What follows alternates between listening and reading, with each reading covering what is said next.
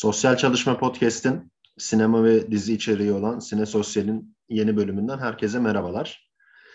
Ee, bu yeni bölümümüzde Türk sinemasına, Yeşilçam'a e, ve bizi çok daha ilgilendiren e, bir diğer konu olan e, yetmişli yılların e, hareketli Türkiye toplumuna ve Türk sinemasının büyük ustalarından birisi olan Ömer Lütfi Akad'ın e, dünyasına uğruyoruz.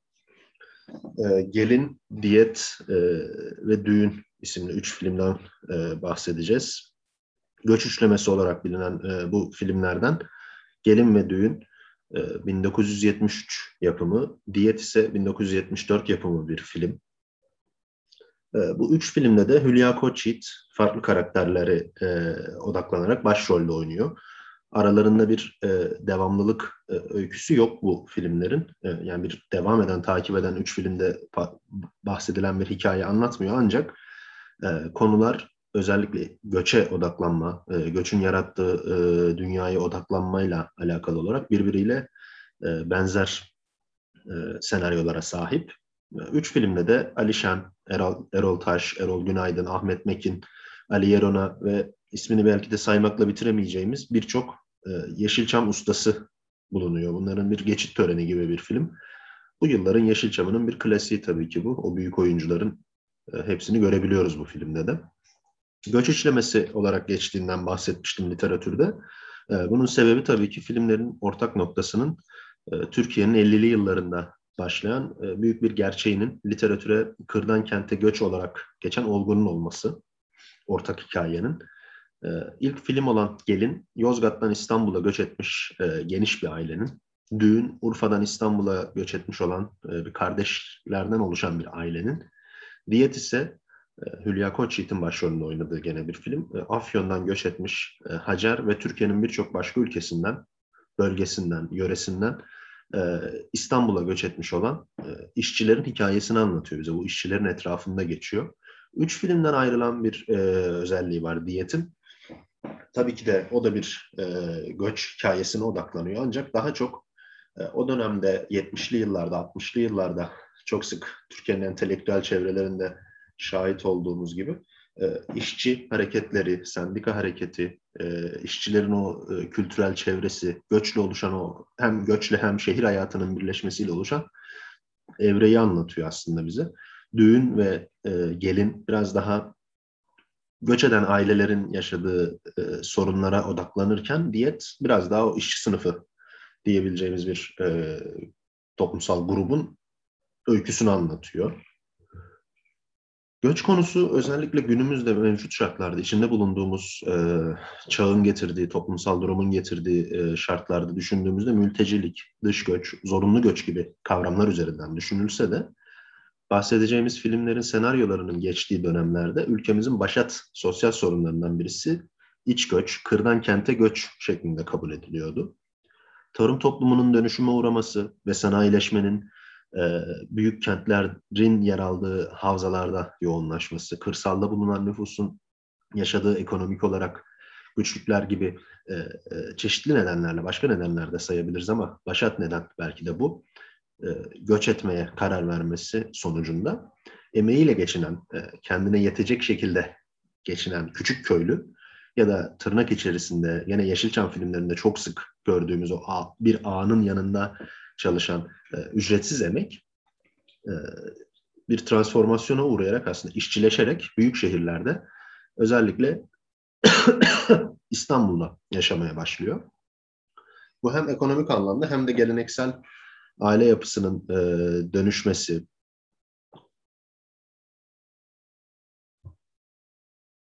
bunun iş hayatına girmesi, tarım toplumunda saygın bir yeri olan, e, aile büyüğü olarak kabul edilen yaşlıların şehir hayatında konumunun e, değişmesi, kentlerin yapılarının bozulması, bozulma belki burada doğru tabir değil ama e, Türkiye toplumunda özellikle bir e, kent ve köy ayrımı çok sık yapılır. Kentler E, belli bir nüfus grubuna hitap ederken e, birden bir köy nüfusunun, kırsal nüfusun buraya göç ederek o e, inşa edilmiş olan e, yapının değişmesi, dönüşmesi, e, gecekondulaşma gibi birçok sonucu, birçok toplumsal problemi doğurmuştur. E, o dönemde çok sık çözülmeye çalışılmış. Belki hala iki binli yılların, iki bin onlu yılların, yirmili yılların Türkiye'sinde de bu sorunlarla e, baş etmeye çalışılıyor.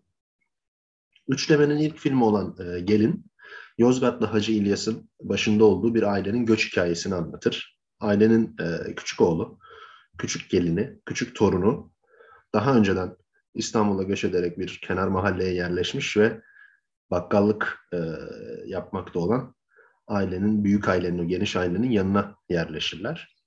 Kırdan büyük şehre, İstanbul'a gelen insanların Yeşilçam filmlerinde gördüğümüz malum şaşkınlığıyla başlarız o filme. Yani büyük bir şehre gelinmiştir, o insan karmaşasının içine düşülmüştür. Bunu çok tanıdık bir hikayedir. Hepimiz de e, rastlamışızdır buna. Tabii ki de doğal olarak Haydarpaşa garında, Haydarpaşa tren garında başlar e, bu sahneler. Lakin e, Ali Yerona'nın e, hayat verdiği karakterin deyimiyle avlunun içi Yozgat sorgun, dışı İstanbul'dur sadece. Aile üyelerinin geleneksel rol dağılımı o avlunun içinde, o evin içinde e, İstanbul'da yaşanmasına rağmen devam ettirilir. Aile reisi olan e, Hacı İlyas ile büyük oğlunun e, kazanç konusunda, para kazanabilme konusunda yoğun bir hırsı vardır. Geldikleri şehirde, ilçede, köyde hatırı sayılır bir ününe sahip olan e, aile İstanbul'da da tutunması, nam salması, yer tutması gerekmektedir. Bu nedenle her yol denenir. Her yol denenirken de aslında incelikli bir e, kurban verme metaforuyla Meryem'in oğlu Osman'ın hayatını kaybetmesi bu büyüme arzusunun kötü sonuçlanmasıyla sonlanır.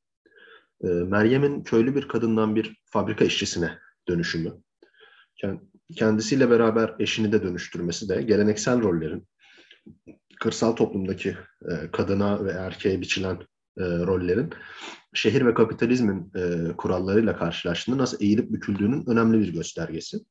Bununla birlikte e, görünmeyen ev içi emeğin e, film boyunca gösterim şekli, filmin e, feminist açıyla da incelenmesinin gerekliliğini bize aktarabiliyor ki buna ek olarak kadın ve çocukların neredeyse bir e, ikinci sınıf e, olarak görülmesi de bu inceleme metoduna muhtaç görünüyor. Tabii burada e, ne kadarı bunun geleneksel rollerden kaynaklanıyor, ne kadarı e, şehrin, işçiliğin, kapitalizmin, e, para kazanmanın, yani para getirebilmenin e, koşullarına bağlanabilir. Orası e, tartışmalı ama e, Hacı İlyas'ın e, o ekonomik e, gücünü kazanmaya çalışmasında aslında görünmeyen o ev içi emeğin çok e, büyük bir önemi var. Bunu da e, Lütfi Akad bize çok net bir şekilde gösteriyor aslında. İkinci film e, olan Düğün ise Urfalı, altı kardeşten oluşan, e, herhangi bir zanaat, sermaye bulundurmayan bir ailenin tutunma çabasını anlatıyor. E, burada ilginç olan tabii bir e, ebeveyn rolü olan e, kimse yok. Bu büyük abla rolünde bu sefer Hülya Koçyiğit var. E, o biraz daha böyle bir ebeveyn rolü içerisinde. Evi çekip çeviren bir abla rolünde. E, seyyar satıcılık yapan iki kardeş, fabrika işçisi olan iki kız kardeş ve okuması için her şey yapılan e, en küçük erkek kardeş bu aileyi oluşturuyor. Burada tabii gene o e, kırsaldan kente geçiş sonucunda e, yaşanan toplumsal rollerin dönüşümü açısından fabrika işçisi olarak çalışan iki kız kardeşin e, varlığı e, önemli. Bu filmde de başvurulan gene Türkiye toplumuna has daha dini ağırlıklı bir metaforu var e, yönetmenin. O da Hazreti Yusuf hikayesi.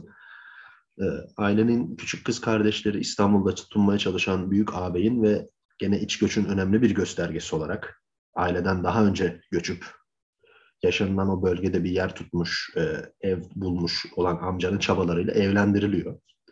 Geleneksel rollerin büyük şehirde de işletilmesinin görünümü olarak aslında burada bir başlık parası alınıyor ve bu başlık parası ailenin geçiminin sağlanabilmesi için sermaye olarak kullanılıyor. Aile İstanbul'da kalabilmek, iyi ekonomik koşullara sahip olabilmek gibi amaçlarla bütün bağları aslında e, koparıyor. Kardeşin kardeşten vazgeçebildiği bir yapıya dönüşüyor. Bu da yönetmenin aslında e, bir derdinin olduğu e, çok açık zaten, aşikar. E, derdinin de aslında kapitalist e, dünyanın, şehir hayatının e, bizim sahip olduğumuz daha geleneksel değerlere ya da herhangi bir toplumun sahip olduğu geleneksel değerlere ne kadar e, etki edebileceğinin e, göstergelerinden birisi. Bunun doruk noktalarından birisi de işte filmin e, başlangıcından o ana kadar e, okuması, eğitimine devam etmesi için herkesin çabaladığı küçük kardeşin ailenin ekonomik gelirini koruyabilmek adına bir cinayeti üstlenerek hapse girmesi oluşturmaktadır. Bu filmde de gene geleneksel aile yapısı gösteri, göstergesi olarak kadının evi çekip çevirebildiği, bir şekilde e, katkı sağlayabildiği müddetçe kabul gördüğü bir ortam bulunmakta. Tıpkı ilk film gibi. Son filme geldiğimizde ise diyet filmini başta da söylediğim gibi diğer iki filme göre belli bir nebze başka bir yere koymak gerekiyor. Bu filmde yönetmenin daha didaktik, daha propagandatif bir amacı var. Senaryosunun ve filmin işleyişinin. Bir grup fabrika işçisinin hikayesi bu. Bir işçileşme, örgütlenme, sendikalaşma hikayesini izliyoruz. İşverene sadık, çalışmaktan başka hayatında hiçbir şey görmemiş, hak arama ve modern işçi hareketine kavramına, bu kavrama uzak olan bir Hasan isimli bir karakterimiz ve bir grup burada fabrik o fabrikada çalışan sendikalı işçinin kavgasını izliyoruz biz aslında. Gene işçilerle birlikte Erol Taş'ın hayat verdiği e, Bilal Usta karakteri e, ve işverenle olan mücadele bu filmin omurgasını oluşturmakta. Başrolde olan Hülya Koçyiğit, değişen, dönüşen geleneksel rollerinden sıyrılan bir kadın. Filmin sonunda zaten bunu çok net bir şekilde görebiliyoruz. İşçi hareketleri ve sendikalaşma konusuna bir diğer e, ek olarak bahsedebileceğimiz şey ise Hacer'in babasının e, aile ve yakın ilişkiler içerisindeki rolünün dönüşümü incelenmeli aslında. O e, köyündeyken herkesin elini öptüğü, çok saygı gösterdiği, e, büyük bir yer tutan o toplumsal hayatın, oradaki toplumsal hayatın içinde ve ailesinin içerisinde evin reisi, bilgesi konumundaki olan e, kişinin işte şehir hayatında e, sokakta balon sattığını görebiliyoruz. Çünkü şehir hayatında yönetmenin vizyonuna göre söylüyoruz tabii ki bunu. Eve para getirebildiğin, evin ekonomik durumuna katkı sağlayabildiğin sürece varsın. Bu yoksa hiçbir faydan yok.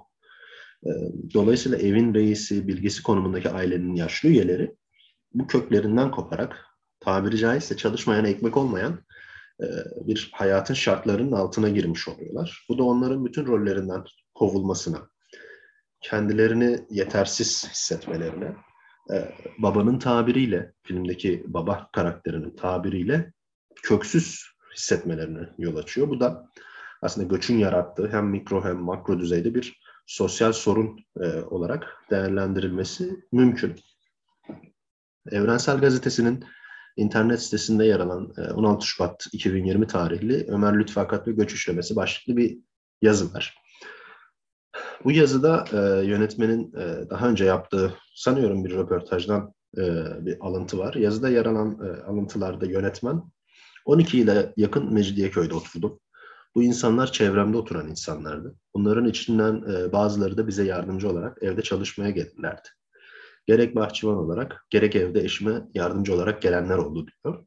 Bu da aslında sosyal hizmet öğrencilerinin ya da benim aldığım eğitimi, en azından lisans eğitimine yakın olarak, yani sosyal sorun algımıza yakın bir şey. Bir şeyi sorun olarak tanımlamak, bir şeyden rahatsız olmak, bir şeyin bir toplumsal bir sorun olduğunu görebilmek için ona bir nebze de olsun temas etmekten geçiyor. Burada Lütfi Akad'ın da e, yönetmenin de yani içinde bulunduğu toplumun dönüşümüne, gördüğü, şahit olduğu yaşantılara, bu insanların yaşadığı problemlere kayıtsız kalamadığını ve bunu bir şekilde anlatma ihtiyacı içerisinde olduğunu görüyoruz. Devamla e, alıntıya devam edersek bunların hikayelerini anlatmayı düşündüm. Yani İstanbul'a gelenlerin nasıl tutunmaya gayret ettiklerini ve bu orman kavgası içinde tutunmak mecburiyetinde olduklarını, geri de dönemezler, geri dönmelerinin olanaksızlığını anlatmak istedim. Bunun birçok örneğini gerçek hayatta gördüm söyleme. Aslında göçmenlerin içinde bulunduğu, yaşadığı koşulların ne şekilde olduğuna dair algıyı bizlere anlatabiliyor. Göç sonucunda insanlar bir sermayeleri varsa bu sermayeyi o göç yolculuğunda harcayabilirler. Dolayısıyla hiçbir şey ellerinde olmadan bulundukları şehre gelmiş olabilirler. Geri dönemezler. Geri döndüklerinde tekrar yerine koyabilecekleri bir şey yok. Bu da aslında onların koşullarının ne raddede olduğunu bize gösteren şeylerden birisi. Büyük toplumsal dönüşümler geçmişte ya da günümüzde olmasından bağımsız olarak bizim için dersler içeriyor. Bu üçlemeyi Sinesosyal'in bir bölümüne konu olarak almak istememin sebeplerinden birisi de bu zaten. Bizlerin her zaman bir ayağı makro düzeyde olan çalışmalarda ve toplumsal olanda sosyal hizmet disiplini ve mesleği doğası gereği bu bilgiyi kendisinde bulundurmalı. Yani göç eden bir e, toplamın, göç eden bir nüfusun e, günümüzde çok e, hatalı bir şekilde böyle bir akın varmış, e, bir toplam varmış da bu toplam bütün özellikleriyle sabit, aynı, değişmez şeylerden oluşuyormuş gibi e, algılanmaması, burada yaşanan bireysel problemleri, makro düzeyde problemleri görebilmemiz gerekiyor. Göç üçlemesi bize bu tanıklığı sunuyor aslında. E, biz aslında bu göç eden insanlar, ellili altmışlı yılların söylemiyle iç göç, kırdan kente göç sonucunda Yozgat'tan gelen bin kişi aynı özelliği taşımıyor. Ya da bu bin tane bir akın halinde gelen bir ordunun mensubu değil, insanlar geliyor buraya. Biz buna odaklanmalıyız biraz da. Ee, tabii ki buna ek olarak e, göçmen entegrasyonu, kentleşme, aile yapısının dönüşümü gibi makro olarak değerlendirilebilecek konularda da fikir verebilir bize. Türkiye'nin toplumsal yapısı, sosyal sorunlar e, gibi dersler açısından mesela ben bunun öyle önemli olduğunu düşünüyorum. Türkiye'nin toplumsal yapısı e, iç göçle çok haşır neşir durumda. E, bu filmlerin dolayısıyla şu an içinde bulunduğumuz toplumu da tanımaya katkısının olabileceğini e, düşünüyorum. Mikro düzeyde baktığımızda ise bu üç filmden de e, aslında vaka çalışmaları çıkarmak bile mümkün. İlk filmde Meryem'in güçlenmesi için neler yapılabilirdi? Göç etmiş, yeni şehri, yeni bir şehre gelmiş, geniş ailenin ve toplumsal rollerin baskısının altında çocuğuyla tutunmaya çalışan bir kadın bir sosyal hizmet merkezinin kapısından içeri girse ne yapabilirdik? Onunla ilgili ne yapabilirdik? Ya da düğün filminde Cemile ve Habibe karakterleri, altı bin iki yüz seksen dört sayılı yasanın, şiddet önleme ve izleme merkezlerinin bizim kadın politikalarımızın neresinde? Göç etmiş bir Urfalı bir ailenin abisinin baskısıyla evlendirilmeye çalışılan bir kadın, genç bir kadın hastanenin sosyal servisine başvurduğunda biz neler yapabiliriz? Ya da gene düğün filminin Yusuf'u, çok o küçük karakterden bahsediyorum, cezaevine girecek olan karakterden bahsediyorum. Cezaevinde çalışan bir sosyal hizmet uzmanıyız ve çocuk cezaevinde çalışan ve bu çocuk suçluluğuyla ilgili nasıl bir bağlantı kurulabilir? Bu çocuk yanımıza geldiğinde, oraya geldiğinde biz onunla ne konuşabiliriz? Onun için neler yapabiliriz? Bunu düşünebiliriz. Bunların ben bu filmlerdeki tek tek karakterlerin ve senaryo içerisindeki oluşumun, dönüşümün çok önemli olduğunu düşünüyorum. Bizim için de çok iyi bir fikir jimnastiği olabileceğini düşünüyorum. Filmle ilgili, e, filmlerle ilgili anlatacaklarım bu kadar. E, sonda da şeyi söylemek istiyorum e, dinleyicilerimize, sizlere. E, Sosyal Çalışma Podcast olarak biliyorsunuzdur. E, ilk ödül törenimizi, sosyal hizmet ödüllerinin ilkini iki bin yirmi yılında yapmıştık. iki bin yirmi bir yılında da yirmi beş Aralık iki bin yirmi bir tarihinde e, bir ödül törenimiz daha olacak. Bu ödül töreniyle ilgili adayları dinleyicilerimiz ve izleyicilerimiz e, belirliyor. Sizlerin de önerilerinizi, aday önerilerinizi e, alabilmek adına e, bir sosyal medya hesaplarımızdan bir form e, yayınladık. Buradan e, sizlerden de katkı bekliyoruz. E, aday önerilerinizi iletmemizi, iletmenizi bekliyoruz. Hem dinlediğiniz için hem de e, oy kullanacağınız için içimden çok teşekkür ediyorum. E, hepinize iyi akşamlar.